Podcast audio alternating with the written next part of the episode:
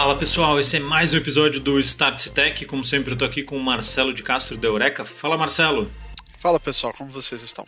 Bacana. E hoje a gente vai falar sobre um assunto que explodiu a minha cabeça no fim de semana.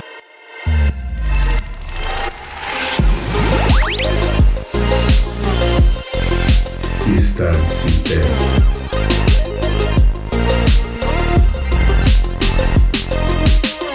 antes eu queria fazer dois pedidos para vocês. Primeiro, a gente vai deixar uma enquete aqui no Spotify perguntando se vocês preferem conteúdos mais quentes de notícia ou se vocês preferem análises mais profundas, como a gente tem feito nos últimos tempos. Então, deixa aí a sua opinião para a gente poder ajustar o conteúdo, que é sempre importante. E o segundo pedido, o segundo é, anúncio que eu tenho é toda quarta-feira a gente tem feito uma live sobre inteligência artificial ao meio-dia. E aí a gente aprofunda bastante em casos de negócio, notícias do que aconteceu nos últimos sete, sete dias e tudo que está rolando nesse mercado de inteligência artificial com uma pegada super prática. Então tem demonstração, tem bate-papo, tem uma troca de informações bem bacana. Fica aí o convite para vocês participarem conosco, tá certo? Então, começando o assunto, o que, que aconteceu nesse fim de semana que explodiu a minha cabeça? Eu resolvi olhar uma série de de coisas que estavam sendo criadas em inteligência artificial. E aí cheguei num negócio que é, misturaram no code com AI, cara. Aí que eu falei, cara, acho que a gente está chegando num negócio que é interessante. O que, que aconteceu? Eu descobri um negócio que chama é, Flowwise AI que os caras criaram uma plataforma que você arrasta caixinhas e conecta caixinhas como se você estivesse fazendo um desenho no Miro, no antigo Visio da Microsoft, para criar agentes autônomos de inteligência artificial. E aí, Marcelo, antes da gente aprofundar no Flowwise, eu queria que você desse um, contasse um pouco para todo mundo aqui o que, que, são esses agentes autônomos de AI. A gente já fez episódio sobre isso, mas acho que vale um,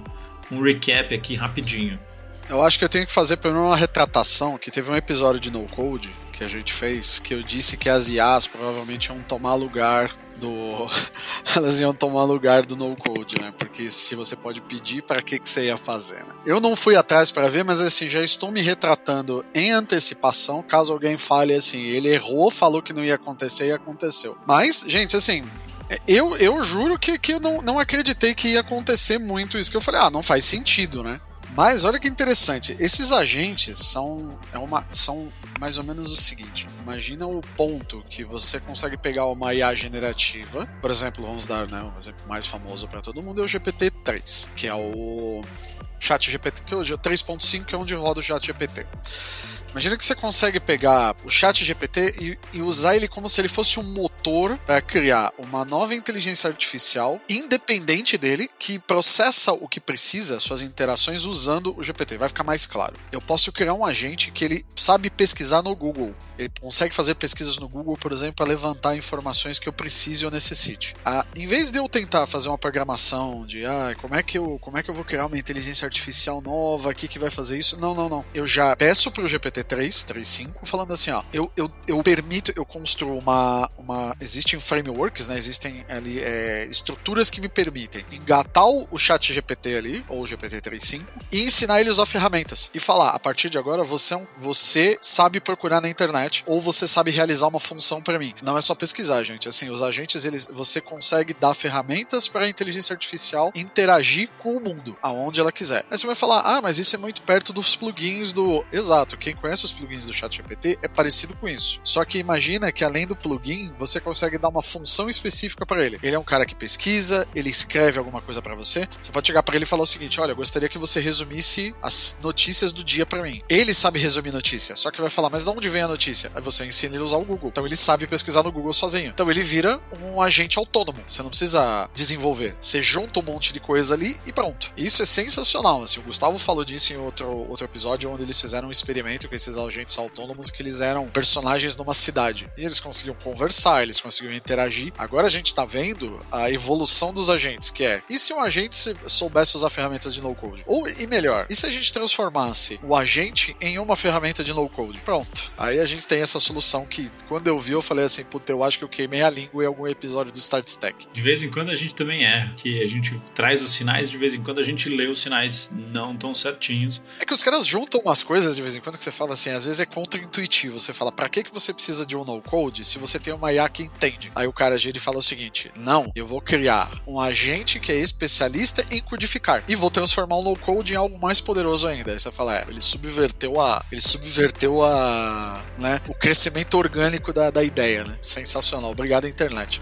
Não, e eu acho que isso mostra um fenômeno que a gente sempre fala aqui, que é o seguinte: quanto mais gente mexendo, mais ideia diferente vai surgir. Acho que se tivessem só 15 pessoas mexendo nessa história de inteligência artificial generativa, não teria surgido o Flowise e os agentes autônomos é, construindo interfaces com no-code. Mas como agora tem um monte de gente mexendo nisso, muito provavelmente essas ideias surgem porque tem bastante gente trabalhando em cima. Mas o que, que é legal desses agentes autônomos? Acho que o Marcelo já deu uma, uma boa visão do que eles são, mas pensa o seguinte: hoje, se você usa o Chat GPT com os plugins, você já tem uma visão do que pode ser esse agente autônomo. Então imagina que você quer descobrir quais são as cinco notícias de tecnologia que são mais é, importantes no, no dia de hoje, por exemplo. Você entra lá no Chat GPT, ativa os plugins, se você é um assinante do Plus, e aí você põe lá para ele usar a internet usando o Bing, ele vai te trazer exatamente isso. Não tem problema nenhum. Você não, não precisa de outra ferramenta que não seja o Chat GPT. Mas agora pensa comigo, imagina que é, você é uma empresa que tem uma série de conteúdos e uma base de dados que é proprietária. E são os dados dos teus clientes ou dados dos conteúdos que você produz. Você não quer entregar essa base para OpenAI, você não quer jogar tudo isso para lá para daí a partir disso você poder tirar o poder do chat GPT. Então imagina que você pega exatamente esta tua base de dados e constrói os agentes, o teu agente para ler o teu conteúdo da tua base de dados de forma local, né? sem você precisar mandar isso para um terceiro. Como é que você faria isso antes desse, desses agentes no code AI? Você teria que chamar um programador para ele construir essa integração com a tua base de dados e aí ele usaria o, o modelo da OpenAI para fazer interpretação de texto e traduzir isso né, para as buscas que você quer fazer na tua base de dados. Isso já é muito mais otimizado do que os processos que a gente tinha até um ano atrás, mas ainda dependia de uma pessoa com conhecimento técnico de programação para fazer isso. Com esses agentes no code, você simplesmente puxa uma caixinha que fala agente da OpenAI, você vai lá, configura a tua chave de API, depois você puxa uma outra caixinha que é pesquisa na internet, conecta essas duas caixinhas com uma flechinha e fala: toda vez que eu fizer uma pergunta, chame a caixinha da pesquisa na internet e use ela para resolver a minha pergunta. Interprete com a OpenAI e use a busca na internet para resolver esse problema. E aí, além disso,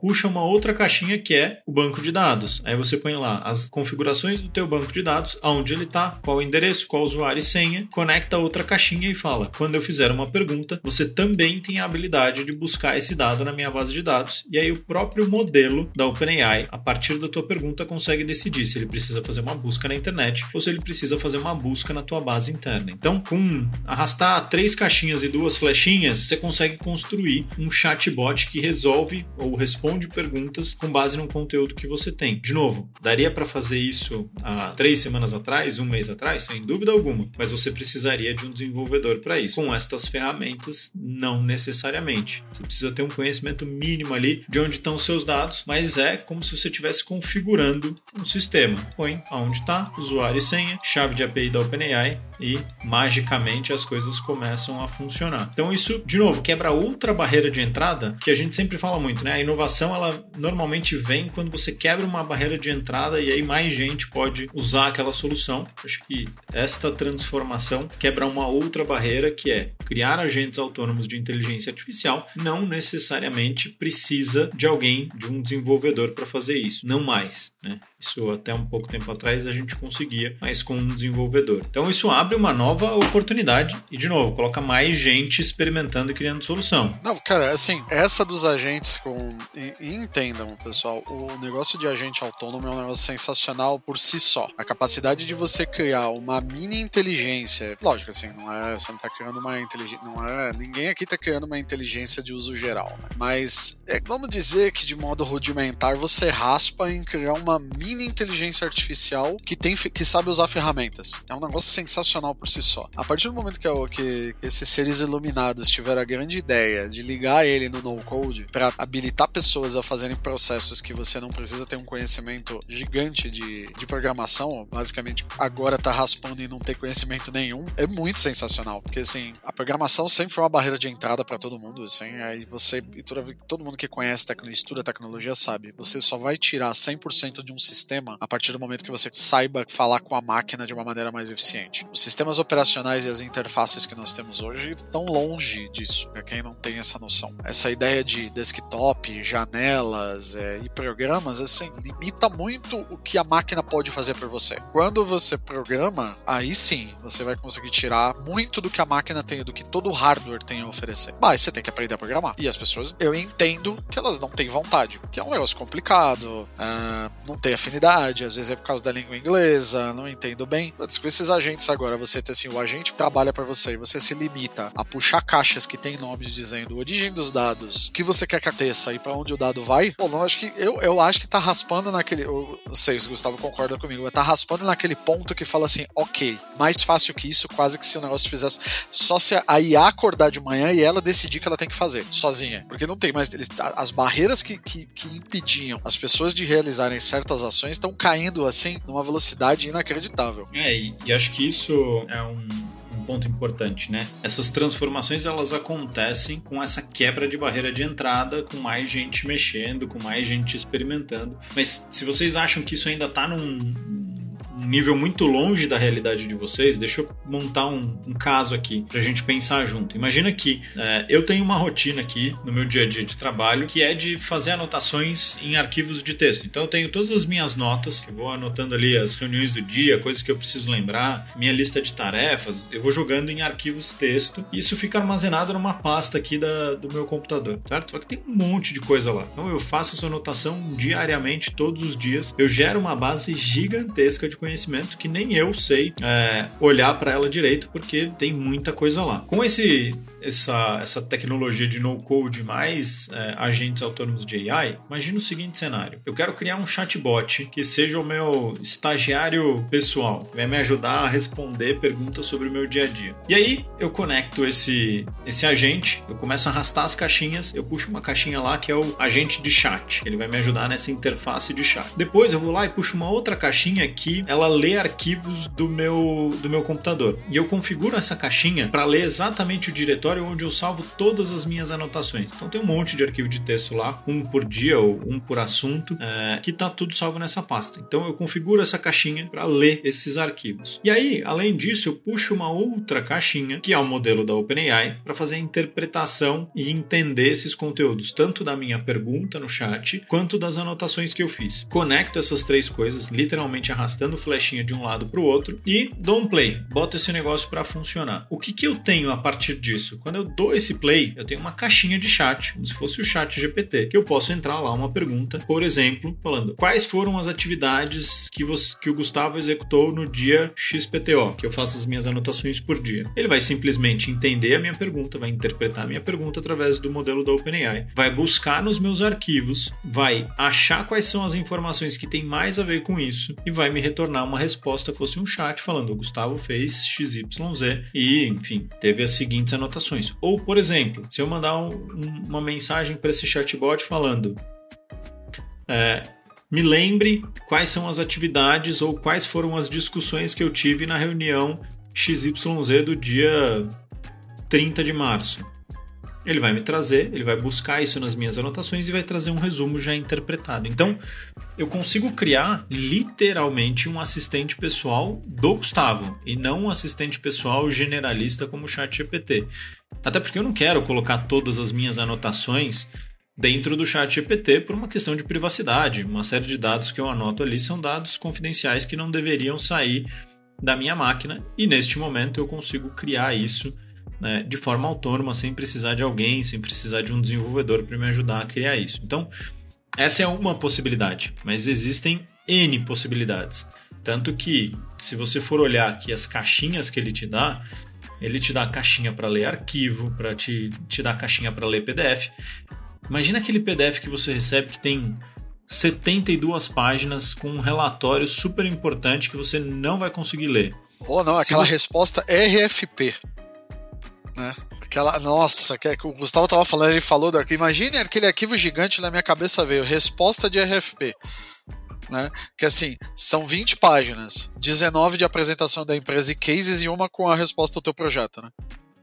É, imagina Já... que você pode carregar isso e o, o bot vai te responder o que, que de fato é importante a partir dali. Ah, o bot vale ouro. Falou o seguinte, né? Você que faz projeto, eu já imagino até o produto, né? Você que lê na sua empresa, você que é o cara de aquisições, você que cuida de procurements na sua empresa. Sua vida é um inferno, você tem vontade de largar tudo e montar uma barraca de coco na praia?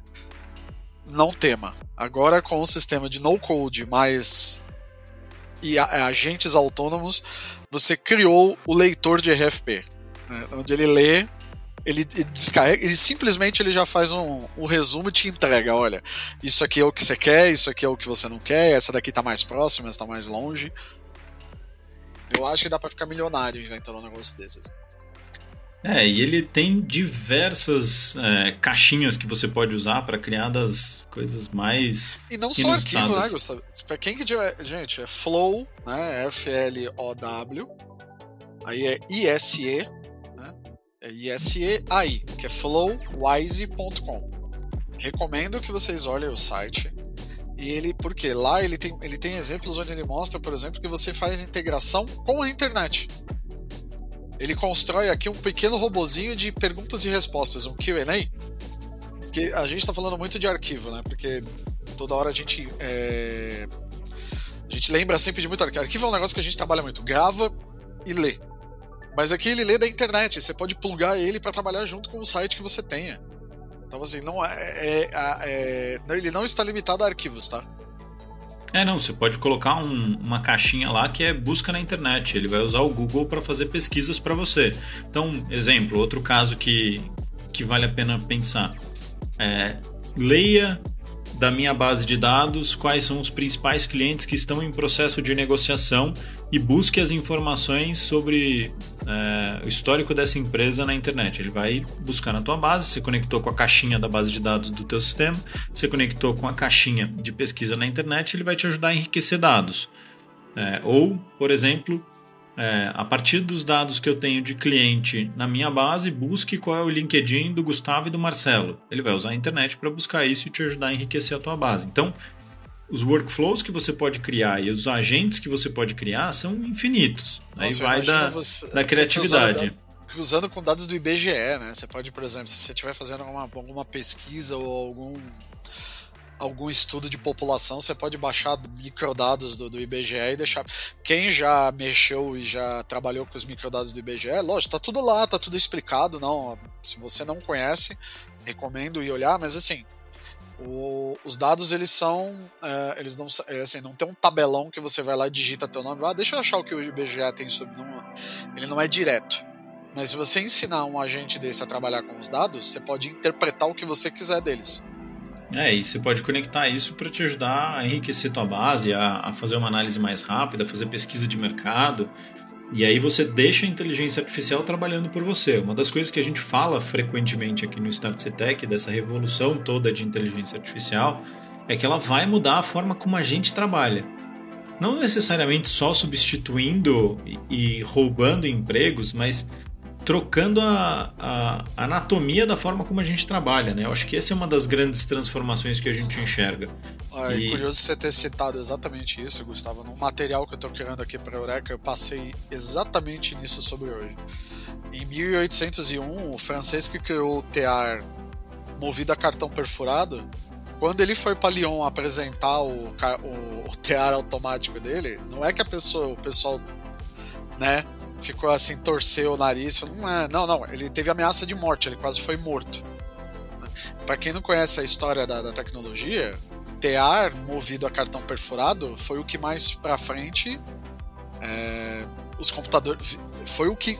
É, como é que eu posso dizer? Foi o, o, embrião do que são os computadores. Tanto que assim, na década de, década de 70, 70 e 80, o computador lia cartão ainda, que é a mesma ideia, é a mesmíssima ideia. Pra quem não conhecia, agora ficou o choque, né? Você tá querendo me dizer que o computador evoluiu do tear? Então, pois é. Sim. E na época ele quase foi. o cara quase foi morto.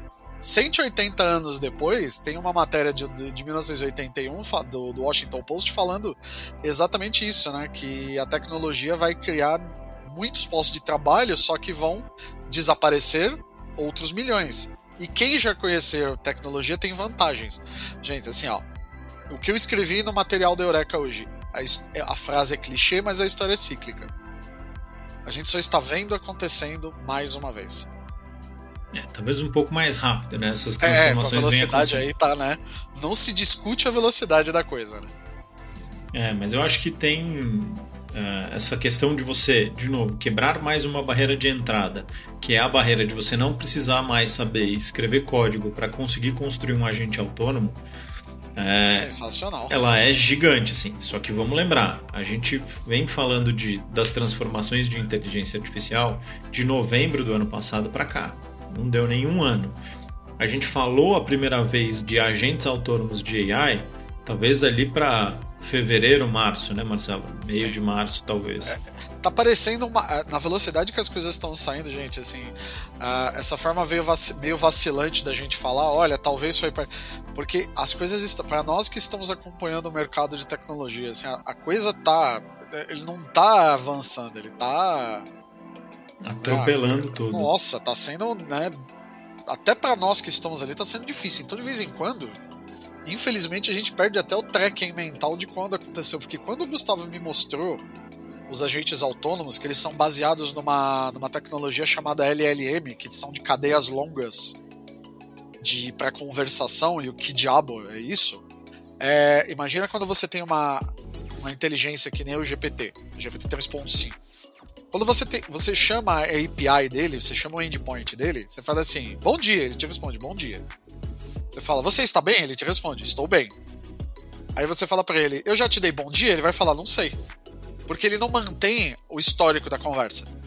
Para você manter o histórico da conversa igual o chat GPT, você precisa programar isso nele. Aí, quando o Gustavo me mostrou os LLM, ele falou: cara, a cadeia de conversa, que são essas cadeias longas que você consegue ter, manter o histórico e você fazer o agente ele ter. Não era nem agente, né, Gustavo? Ele veio só com umas cadeias de conversação mesmo, né? Aí, putz, não, olha, a gente está conseguindo dar memória para os modelos. Tá. Da ideia da memória, os caras falaram: peraí, então se o agente consegue ter memória, ele consegue pensar. Então dá para criar algo que trabalha de maneira autônoma. Aí tiveram a grande ideia de dar ferramentas pro agente. Então o agente sabe ter uma interoperabilidade com qualquer coisa digital. Pronto, acabou. Nasceram os agentes autônomos. Estamos falando de anos atrás? Não, estamos falando o quê? De três meses atrás? No é, máximo. Coisa de, de três meses no mais. Gente, no a velocidade máximo. que isso está evoluindo assim é, é, fora de série. É, e aí só, só uma correção, Marcelo que o LLM é o GPT-4, né? O GPT-3, ah, os verdade. Large Language Models. Essas cadeias é o LangChain, Lang que é o de Language desculpa, Chain. Só para a gente acertar que é muita sigla, é muita coisa, mas a grande sacada desse do LangChain, que nasceu ali para meados de março, se eu não estou muito enganado, é, era de fato encadear essas coisas. É, e de lá para cá, em três meses, de novo já revirou, enfim, é que então- sem o LangChain, o pessoal pensa que, por exemplo, que o, o, aquela memória do chat, do chat, quando você está conversando com o GPT, que aquele é nativo dele. Então não é. Porque a gente está falando do LangChain aqui, não LLM, LLM é o modelo, LangChain é, o, é, o, é a tecnologia, é o framework. É, parece que é natural, não é. Aquilo ali é construído para ser daquele jeito. Os LangChains deram uma habilidade para quando você está programando de você não ter que fazer a memória na mão. E a memória, imagina você guardar, sabe cada etapa do chat que você vai desenvolvendo com, com, com o chat GPT? Pode parecer que não é revolucionário isso, mas é. É, é, é uma disrupção dentro desses modelos de, de LLM, dessas linguagens estilo GPT. É, para trazer o dado certo, tá, pessoal? O LangChain, por exemplo, foi lançado em novembro do ano passado, meio que junto ali com com o chat GPT. Mas ele de fato ganhou, é, ele cresceu ali em meados de março, de março até agora. Foi onde ele ganhou de fato notoriedade e, e aí foi onde ele apareceu para o mercado. E quando você acha a página do projeto, é um negócio super simples. Assim, você entra, ele parece uma wiki, é uma, ele parece uma wiki, ele é super simples. Aí você fala, parece até despretensioso, mas quando você entende o poder da coisa, tá aí. Ele é, é baseado nos LangChain, você consegue ter os agentes autônomos, e a partir disso você consegue ter mais uma camada em cima. Gustavo, se me falha a memória, teve um episódio que a gente falou. Os modelos LLM, GPT-4 e etc., eles não são o fim. Parece que eles são, mas não são. Eles são o meio, eles são a, a base para coisas mais avançadas. A gente, tanto que a gente acertou nessa daí que olha, olha o que, que tá saindo. E, tá, e outra, né, que a gente falou, né? Agora é tudo Powered by, né? Que tinha, tinha o Intel Inside, agora é o GPT Inside. Né? Você não precisa nem saber que o GPT tá ali dentro. Você simplesmente vai usar uma ferramenta que é baseada no modelo. E não faz, não faz nem diferença mais pro, pro usuário final. É, e, e um negócio interessante que esse. que esse que o Flowwise traz é o seguinte: você pode testar vários LLMs diferentes. Então a gente fala muito de OpenAI, mas tem outros, né? Tem, o, tem eh, LLMs que são open source, que são gratuitos, como o Falcon. Uh, tem o da, de uma outra startup que agora me esqueci, me falha o nome aqui, mas qual que é a beleza dessa de você montar isso como caixinhas? Você pode testar vários. Eu posso testar o, o cérebro da OpenAI, posso testar o cérebro open source, posso testar vários, que é o que o Marcelo falou, né? Você pode ter um computador com um processador Intel ou com um processador AMD ou com um processador Apple. Todos vão resolver o mesmo problema. Alguns melhor do que outros para algumas tarefas, é, mas você pode escolher. E aí, quando é caixinha, é muito mais fácil, né? Você arrasta e solta, você não precisa escrever código para testar um novo, um novo cérebro para o teu robozinho. É, assim, nunca. Escrever código nunca vai sair de. Assim, os programadores assim não precisa respirar mais fundo com o que a gente está falando, tá? Mas fica calmo, pode ficar, pode ficar calmos. Escrever código sempre vai ser necessário, né? Sempre não, né? Por um tempo ainda será necessário, mas mesmo você, programador, você sabe que tem coisas que você perde tempo demais escrevendo o básico do código, né? Toda, até aquele quem conhece programação sabe que assim, né? Você nunca chega na finalidade direto. Às vezes você tem que ter um caminhozinho que você tem que percorrer para chegar naquilo que você quer testar. Tem gente que já deixa até pronto, mas assim, com caixas, para você fazer experimentação de arrastar, você arrasta ali e testa a sua ideia ao invés de testar código. Nossa, mas isso é é muito encurta muito o processo de você elaborar um design da tua aplicação. É, e de você ter que planejar e você ter que gastar tempo com isso, de novo, tudo isso barateia o custo da experimentação, que ah, é o que a gente Jupyter, sempre fala. Gustavo, Jupyter Notebook. Para quem conhece programação, gente, o Jupyter ele é como se fosse um laboratório de linguagem. Você chega ali nele e, e programa nele, é uma interface web e você consegue programar nele. Então, por exemplo, você consegue, por exemplo, fazer experimentações, você consegue pegar parte do seu código e expor na internet, você consegue fazer ligar bibliotecas de maneira experimental para você fazer seus laboratórios, sem, sem você precisar é, nem abrir, por exemplo, um Visual Studio ou um VS Code. Imagina que agora isso é uma extensão, não é? estou dizendo que é, o, que, é, que é o próximo passo, por exemplo, do Jupyter Notebook. Mas, por exemplo, se o Jupyter Notebook já ajuda quem está desenvolvendo, esses caras, essas, essas interações baseadas em agentes é o passo. É o próximo passo da, da, da evolução, né? Sem dúvida, porque, de novo, te ajuda a, a fazer isso de forma muito mais rápida. Mas acho que o sinal que a gente identifica aqui é os agentes autônomos que nasceram, que começaram a ganhar mais notoriedade ali em março, estão acelerando e agora tem uma forma que você não precisa mexer em código para construir o teu agente. Acho que essa é uma tendência que a gente tem enxergado e é um sinal importante para a gente não perder de vista. Então, pensando nisso, acho que vale a pena ficar de olho. Deem uma olhada aí no Flowwise, tem outros parecidos, mas esse é o que eu testei aqui, achei que funciona mais legal. Não dá para você arrastar as caixinhas e começar a brincar. É super fácil de, de experimentar. E vale a pena ficar de olho porque isso vai transformar e devem surgir soluções agora em cima desses, é, dessas ferramentas de no-code com AI. Cada vez mais a gente deve falar é, de geração de soluções sem precisar de codificação.